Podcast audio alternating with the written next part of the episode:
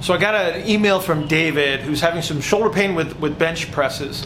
He's doing a lot of ITY exercises, face pulls, rubber band exercises for rotator cuff strengthening, and he's still having a lot of shoulder pain. So I thought it'd be a good idea to come into the purple room, get a bigger represent- representative model of what's going on in the rib cage and the shoulder and the scapula. So we have enlisted the assistance of Alfred here, and we'll talk our way through what may be going on. A lot of the time, shoulder pain is the result of a loss of range of motion that's associated with the inability to change the shape of the rib cage or change the position of the scapula as the arm moves through its arc of range of motion.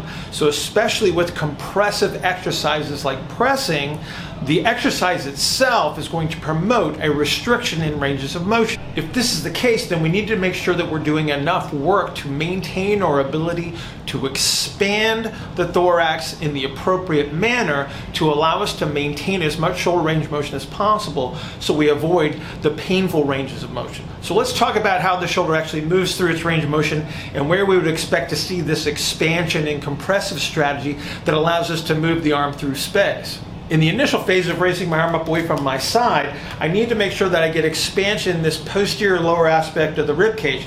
This prevents the scapula from compressing against the rib cage too soon or moving too soon, and I immediately lose range of motion under those circumstances. So maintaining this expansion in the posterior lower rib cage makes sure that I start from a good position. As I move the arm through this middle range of motion from about plus or minus 30 degrees from the horizontal, this is where the scapula actually moves the most. So this is what most people would term upward rotation of the scapula. And this promotes a compressive strategy in the upper back. This also pushes air forward and promotes an upward pump handle position of the sternum as I move the arm through this middle arc of range of motion. As I get to the top of an overhead reach, I need to expand again on this posterior aspect of the upper part of the rib cage. And if I can't do that, then I immediately have a deficit in my overhead reach. So what David's doing is a number of exercises that promote a lot of compressive strategy on the upper back, which is perfectly fine if that's what is needed. However, if he's promoting compression below the level of the scapula, what you've already started to do is taken away the ability to externally rotate the shoulder, and I'm beginning my my upward reach in an internally rotated position. If that's the case, then as I pass through this middle arc where I should acquire internal rotation, I'm starting from internal rotation, and then that can promote compression within the shoulder joint that gets uncomfortable. This may be why doing activities that are creating more and more compression in this posterior upper back area are not helpful and actually may be detrimental to the solution. So from a solution standpoint, what we want to make sure is that we get expansion in the posterior lower part of the rib cage. We want to then promote the compressive strategy in the upper back once we have this intact so we can get the expansion on the front side as we pass through this middle range of motion. And then once again, we want to make sure that we get expansion in the upper back as we acquire our overhead reach.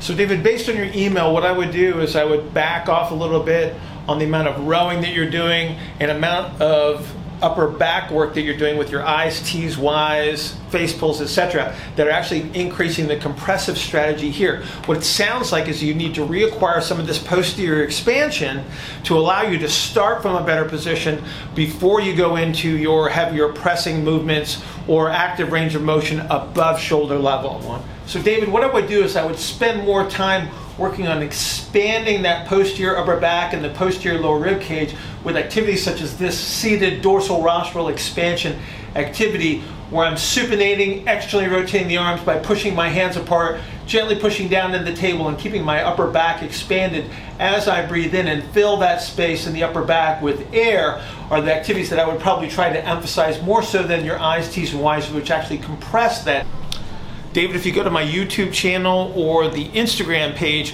you'll also find a number of exercises that can be easily modified to help you maintain the expansive strategies that you're going to need to help maintain your shoulder range of motion and keep training. So, David, thank you for your question. I think it's a really good question because I think a lot of people are also dealing with this.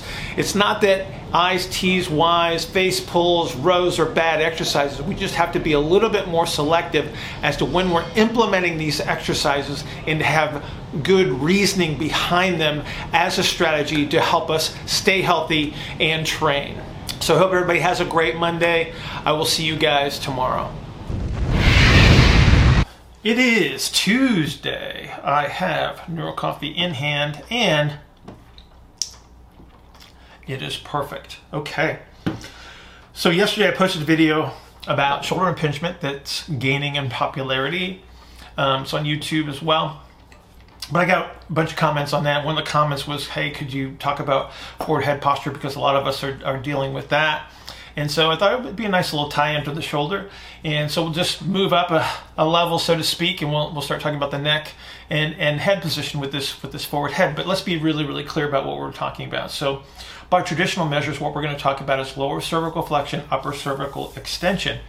And so the way we would describe this orientation from my perspective is that we've got concentric orientation of musculature on the, on the uh, posterior occiput going to the upper cervical spine.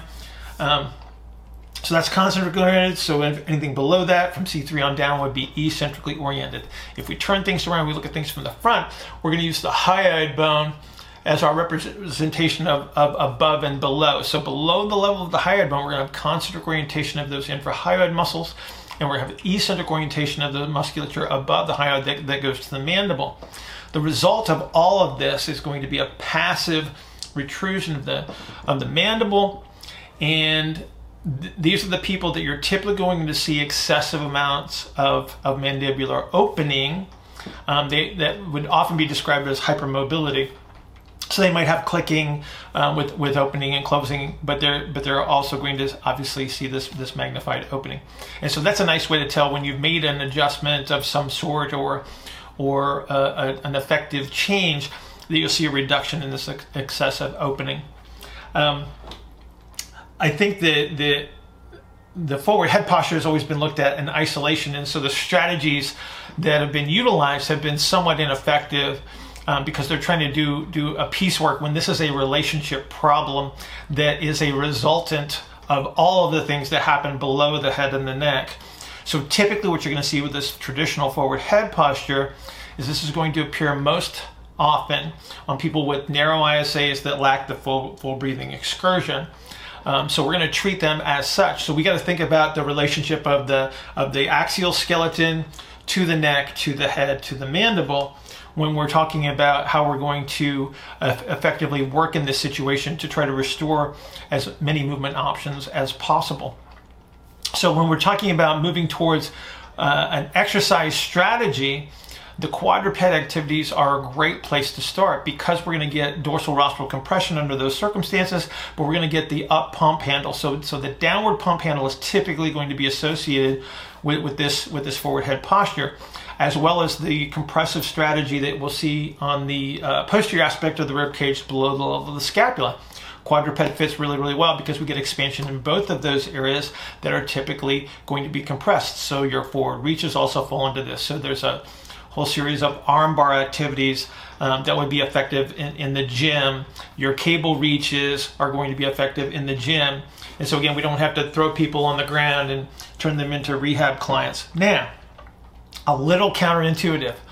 So we think about the strategies associated with, with the narrow ISAs and where we're going to see those compressive strategies. So if I bring up my guy again, so we're going to see compression from the scapula down in, into the lower posterior rib cage. We're also going to see the uh, compressive strategy in the, the lower part of the pelvis.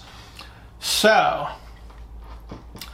hinging activities are now on the table as far as helping us to restore movement options because what we're looking to do is we're trying to restore a normal exhalation strategy without compensation. And so now, if we can teach somebody to hinge effectively, that, that posterior lower aspect of the pelvis will move from its concentric to eccentric orientation.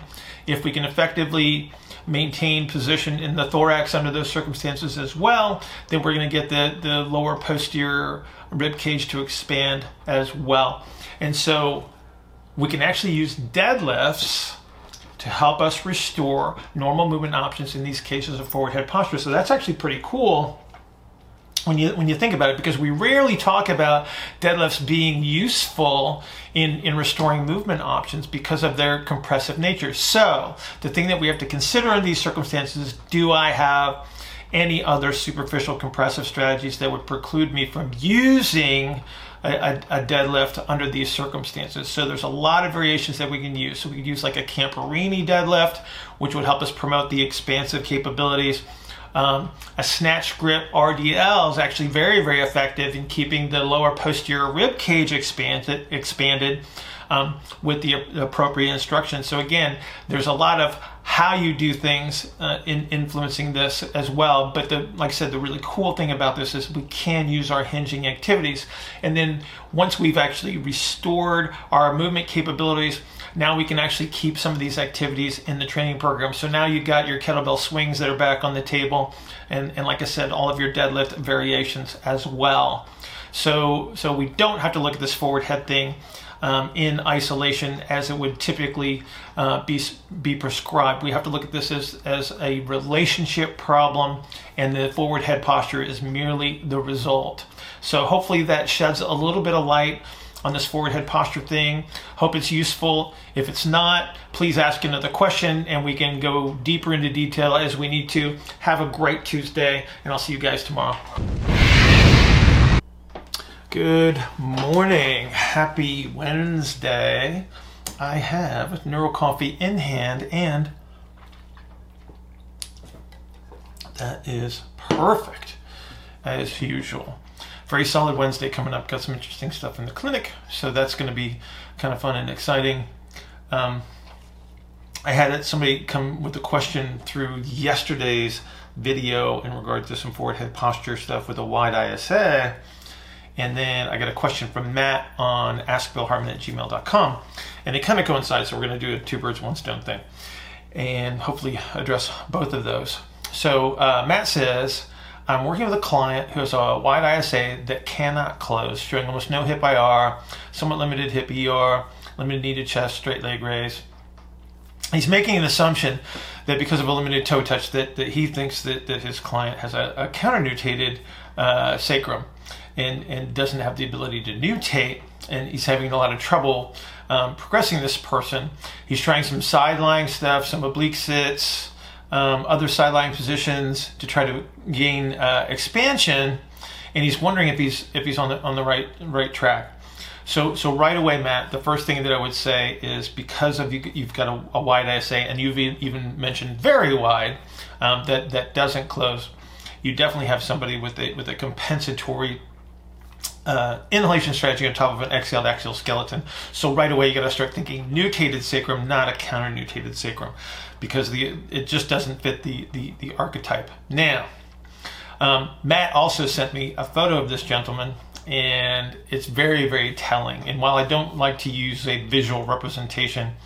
Um, as an absolute, there are some things that are that are, are pretty clear in regards to this individual. So this person is compressed anterior to posterior, like you wouldn't believe, and he is conveniently standing with a shaped head, and you can actually see the compression anterior posterior in, in, in his skull. Um, so this person is what we would say at end game. So if you go to a previous video on end game narrows, this is going to be a similar uh, approach because what we have is an end game wide. There's a couple little differences that we'll talk about um, that will sort of clarify what you're looking at, and then we'll talk about strategies to get somebody out of this scenario. So the differences between between the wides and the narrows as they approach the end strategy. So all strategies that we're superimposing on top of these archetypes are exhalation strategies. So it's very concentric orientation heavy stuff. So they're squeezing, squeezing, squeezing to try to hold position against gravity. Um, and so what what you're looking at, Matt, is is uh, the the wide at the very end. So let's look, look, at, look at a pelvis to, to sort of show us what we mean by that. So when we look at a wide, a wide ISA, they're going to have the IR at iliums and a nutated sacrum. So the sacrum's going to be forward and the IR is going to be, or the ilium is going to be IR. which means that I'm going to have a sacrum that kind of looks like that. So I'm exaggerating for effect, but that's the, the nutated position of the sacrum. At endgame, the last superficial strategy that they'll have is to actually bend the, the apex of the sacrum down and underneath them. So this is a really hard IR or ER force against the sacrum. And so the differences that you're going to see with the, with the wide and the narrow. So the narrow is already going to be compressed in the in this scenario. So these are the ones that look like the true sway back. So you're going to see something that looks kind of like that, where the where the pelvis is sort of ahead of the femur here. With the wides, because this is the last com, uh, compressive strategy, what you're going to see is they're going to kind of push through the hip. They're going to push straight through the hip, and so they end up with this really kind of hard ER position. So they'll stand almost in, a, in what looks like a sway back, but their their their butts are going to be clenched really really tight.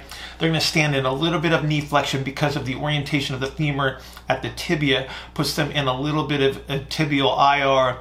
So they're standing in knee flexion, and where the narrows may be pronated in this position, your your wides might look a little supinated because what they're actually doing as they're as they're driving this hard ER through the pelvis, they actually claw the ground, especially with the lateral two toes.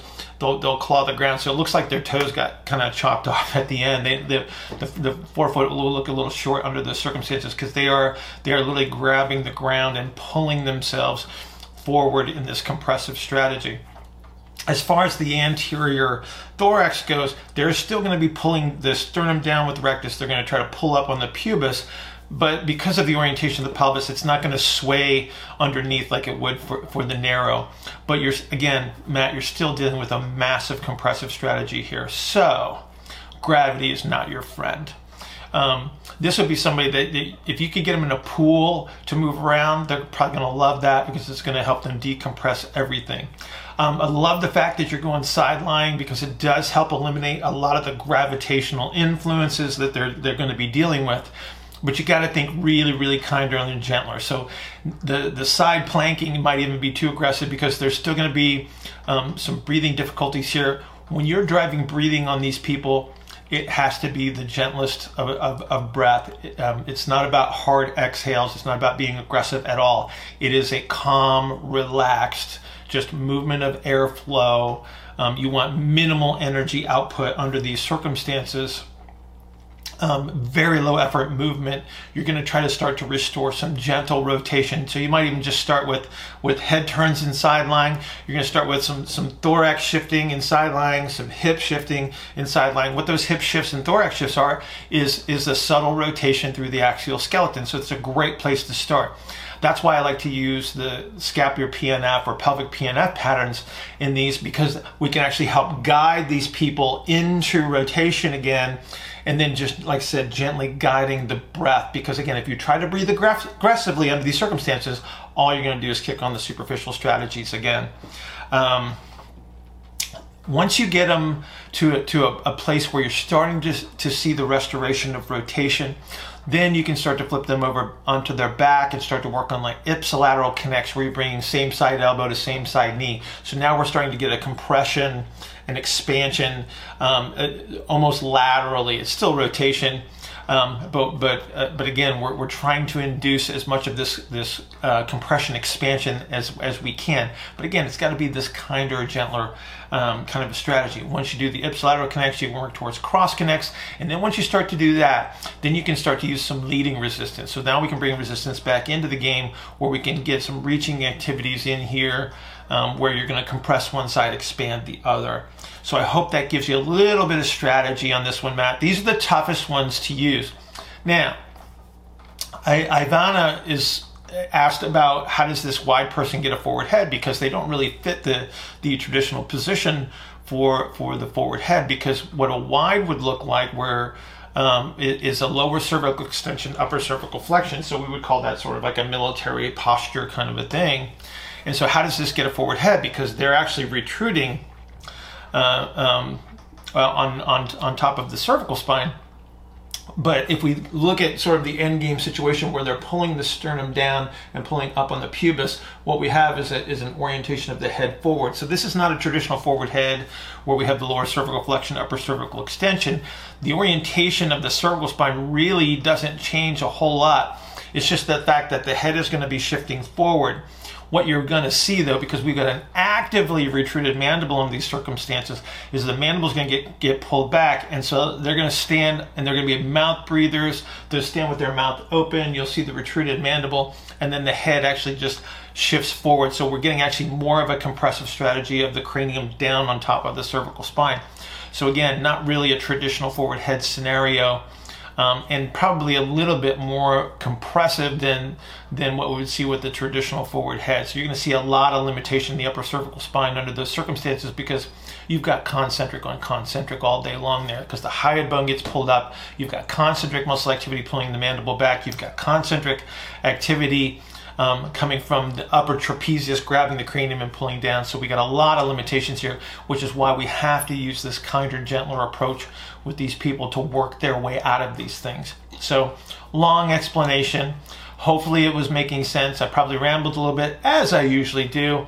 Anyway, have a great Wednesday. Um, coach's call tomorrow, 6 a.m. Um, post your coffee videos, and I'll see you there for, for a great discussion at 6 a.m. tomorrow. Have a great Wednesday. I'll see Right. It is Thursday. I have my Neuro Coffee in hand as usual, and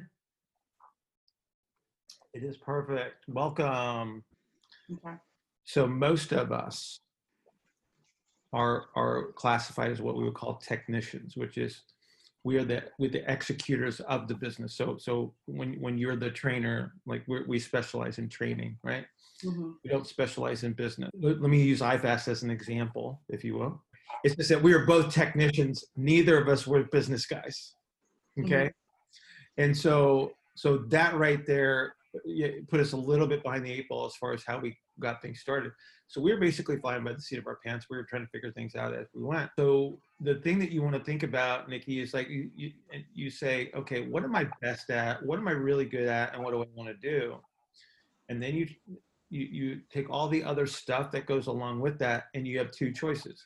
Either you sacrifice your ability to do that other stuff that you like to do um, and you try to be better at the other stuff knowing full well that you never will be because it's not interesting, it's not exciting, and it's not what you what you came here for, right?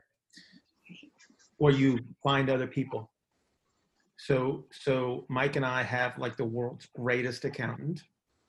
Mm-hmm. And then we have a business coach, Pat Rigsby, if I can mention Pat's name. I don't think he's afraid to, to have us mention his name. Um, Pat's amazing. Um, we, we worked with Pat from the early stages um, of, of IFAST. Thankfully, um, he has been savior on many occasions to help us out. Um, and, and we have evolved. You know, there's certain things that we now understand and, and, and do do better as as business people. But but you know, if if I had my way, I would I would I would be the technician. I'd be the teacher. I would be the you know that guy all the time, rather than having to worry about paying bills and managing the finances and because there are certain aspects of that that we still have to do ourselves. One of the one of the strategies that is very very helpful when when you're trying to coach or observe or understand what someone is doing is to imitate them. Totally underrated you know, students always ask, they, they go, they go, well, I want to learn about gait. It's like, okay, what do you want to learn about gait? Well, I want to understand what they're doing. It's like, okay, do exactly what they're doing, like imitate them and you will feel what they're doing. And it's like instantaneous. And then the light bulbs go off and then they go, oh, now I get it. So um, if you're, if you're ever questioning something as, as to what's really going on, um, just imitate. So so break break the whole propulsive cycle into three phases. So okay. early, mid, late. Early, mid, and late. Okay. Knowing knowing full well that there's a point where where propulsion becomes maximum, which is in that middle area, right? When the heel breaks the ground, you're you're at max propulsion. Okay. But but let's leave that off the table. Let's just make it early, mid, mid, and late for the sake of argument, right? You've got you've got basically then three foot shapes to deal with. but when you're so if you're walking straight ahead knowing full well that i have segments that rotate into er and ir when you get through that middle range okay that would be that that point where you have the greatest differential in in opposite directions because they have to cancel each other out so you can go in in that direction. Otherwise if they if i don't have the opposing ers and irs through that middle range i will i have to go off course right? And you have to make a course correction somewhere. And people do this all the time. So the people that i see in the purple room tend to have a lack of relative motion somewhere and then they make they they compensate for that um, you know so it, when when you can see um, your your vision corrects your direction quite a bit when when you walk. And so whenever you see if walk across the room you go wow that looks kind of weird. It's like they're making a constant course correction with every step because they probably lack some relative motion somewhere and if it gets bad enough then it might hurt. So through that middle range is that point where you're going to have the traditionally um, described closed chain pronation. So you're going to have the the um, the eversion of the calcaneus and the um, was adduction plantar flexion of the of the talus through that middle range, right? If we're if we're looking at the um, subtalar position, right?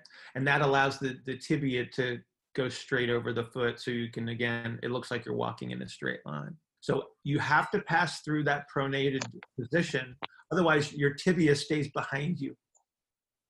You're, you would get stuck in early propulsion if you if you didn't pronate. Okay? Mm-hmm. so so the, the talus has to move.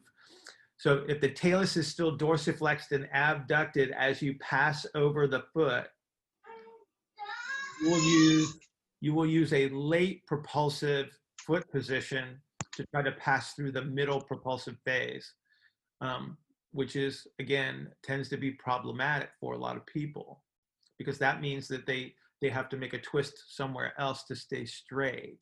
But understand that that the foot is going to behave just like all the other all the other structures above it right? So when you have an, an, internal rotation position, which is that propulsive strategy in the foot, so's the hip, so's the pelvis.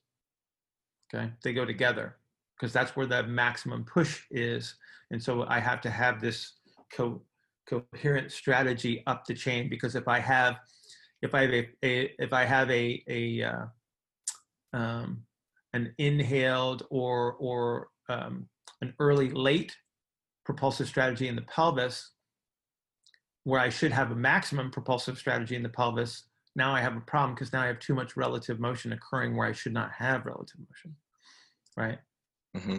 Then I can't produce forces the way I want to, and now I got to distribute it differently, and then that might cause a problem. So either I lack performance, I can't push hard enough, or it becomes a, a, a point of discomfort. Um, so would you kind of pro- define early propulsion as like from initial contact to flat foot in i guess quote unquote classical terms or just the phase in which like the foot is the the entire foot is kind of going through that wave of pronation from the the uh, rear foot through the midfoot to the forefoot so so let, let's assume we have normal relative motion mm-hmm. okay if we had to make a division once that talus starts to move towards the the internally rotated position, so so plantar flexion adduction. Once that starts to move in that direction, you're moving towards like that middle phase, right? Because okay. theoretically, and again, this is totally theoretical. When when the heel strikes the ground and the foot goes to flat, like before you would load it, before you would put any weight on that foot, mm-hmm. still towards that that the the talus is still uh, kind of dorsiflexed and, and uh, abducted. Got it. So when it starts to plantar flex and a adduct is when you start to go into mid propulsion. Yeah, yeah. It, but, it, but, see, again, it's like it's like we're just throwing we're throwing out a theoretical right. point in time to have a discussion. It's not very meaningful, right? right. the the idea is like when I take a snapshot in time, it's like what's moving. Does everything move the way the way I need it to to to accomplish the task, without you know putting stress or strain on on anything in particular. Right. if that's the goal if that's the goal. Because again cutting off of a foot and walking straight ahead um, are are- not the same thing because of the the the changes in the in the constraint in in the the ankle and the foot right? I intentionally limit motion between between bones in the foot when i'm when i'm pushing off in another direction because i have to create a turn so the, the, the compensation through the extremity is to make that turn and, and to drive the thorax and etc. off of the foot, right? Whereas if I'm if I'm theoretically going straight ahead, I have I have to cancel out forces or I can't go in that direction. Bill, going off this foot conversation, and you were Uh-huh. talking about the people that are making course corrections. Uh-huh. I'm almost thinking of like a classic waddling gait Okay. individual. Uh-huh. That would that be along the lines? Because that would almost be more of like a an open chain, pronated position where they're Yeah, literally just getting cutting. pushed from side to side. They're cutting, right? Yeah. Yeah. So so their foot so their foot tends to tends to stay towards that later propulsive strategy, right? So chances are their chances are their center of gravity is already forward, right? They can't turn. And so so yeah, so it becomes this, right? Push off, push off, push off. So they're they're literally doing like a like a slalom you know jump from from foot to foot as they walk Can you say the name of those books that you showed us again? Nope. Um, I would, Michelle, I would get that one. Okay. Who's it by? Michaud. Okay. Thomas C. Michaud. Um, as far as description goes, it's it's better. Got it. It's better. Um, so it's it's a nice it's a nice place to start to develop your frame of reference. Okay. Thank you. Yeah, and and you know after after this, then you can start to to superimpose some some specificity on there, so you can get something like Baxter's has has running stuff in it. Um, this is more of like you can actually see it says in sport, so it's got a little bit more specificity in there in regards to some of these things that we talk about. But again, I, I- think they they they uh, they tend to look at, at great detail because it i mean it's a it's a textbook about the foot right so all of the detail is just like you know kind of overwhelming at times Right. Thank you. Yeah but if you start to if you start to look at the foot in, in its segments versus the again the the you know you can talk about the the gliding of you know uh the medial cuneiform you know with the navicular if you want to but but the reality is it's like okay i gotta i gotta try to segment this thing and make it a little bit a little bit simpler.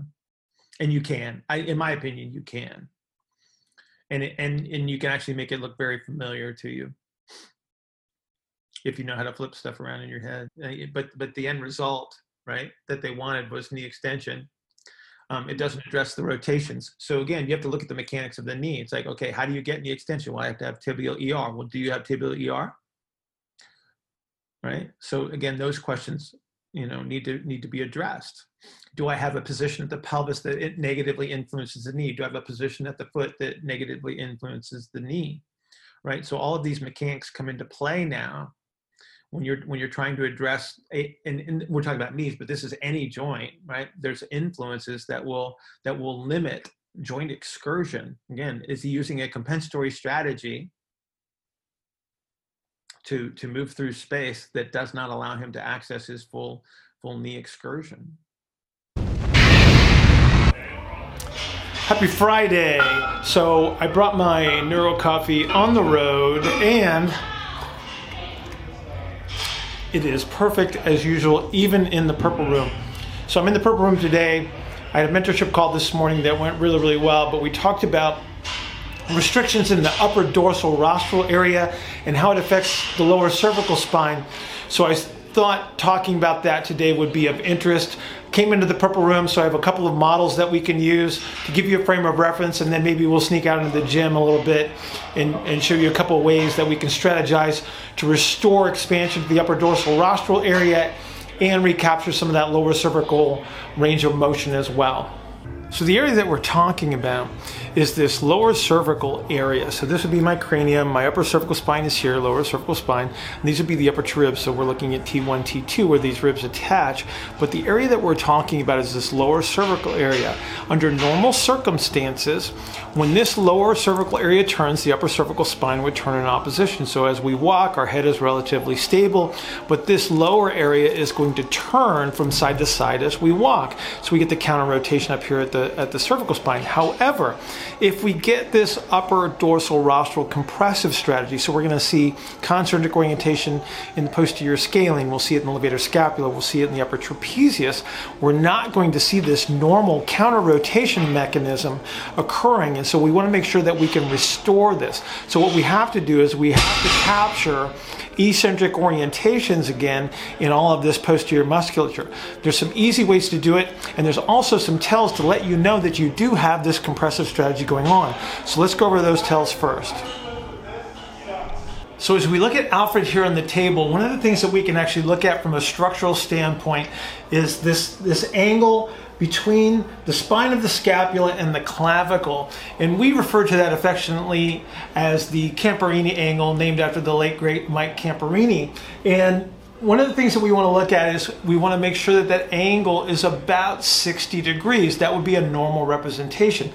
More often than not, though, when we have this upper dorsal rostral compression, this angle is actually going to be less than 60 degrees. So right away, we have a visual representation of this compression. And what's happening here basically is we have the narrowing of the angle, and so the scapula actually just rides up this posterior rib cage as the upper trapezius will pick up its concentric orientation. Now I can certainly try to assess the lower cervical spine manually to determine whether it can turn or not, but actually a better test is looking at, at end range shoulder flexion. So as I flex the shoulder, what I should see is a posterior tilt of the scapula as that upper dorsal rostral expands. But what I should also see is that ipsilateral or same side lower cervical rotation. So if my shoulder flexion is limited, I kind of know that I've got this upper dorsal rostral strategy in play. If you've got some manual therapy skills, I've got a couple videos on YouTube that will show you how you can manually restore the expansion of this Camperini angle by depressing the scapula and rotating the cervical spine. If you don't, then you're going to have to use some exercise related strategies which we can cover out in the gym. Now before we head out into the gym, I want to go through a couple of mechanical issues that we might need to attend to as we go through some of these exercises. So let me give you an example for someone that might be a wide infrasternal angle that would have a representation in the neck of lower cervical extension, upper cervical flexion. So under those circumstances, I'll have a lot of upper cervical rotation available to me with very limited lower cervical rotation. So for me to actually create the expansive strategy in the upper dorsal rostral area, I'm gonna have to drive expansion from the top down.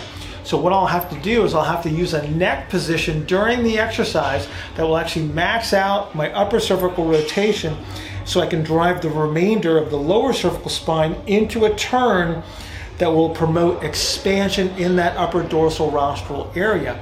If I was to keep my head straight ahead, chances of me creating the eccentric orientation in the musculature that is causing the compressive strategy in the first place is unlikely. So again, I'm gonna have to turn my head all the way into this expansive strategy in the upper cervical spine that eccentrically orients upper trapezius, eccentrically orients an element of the levator scapula and the posterior scalene.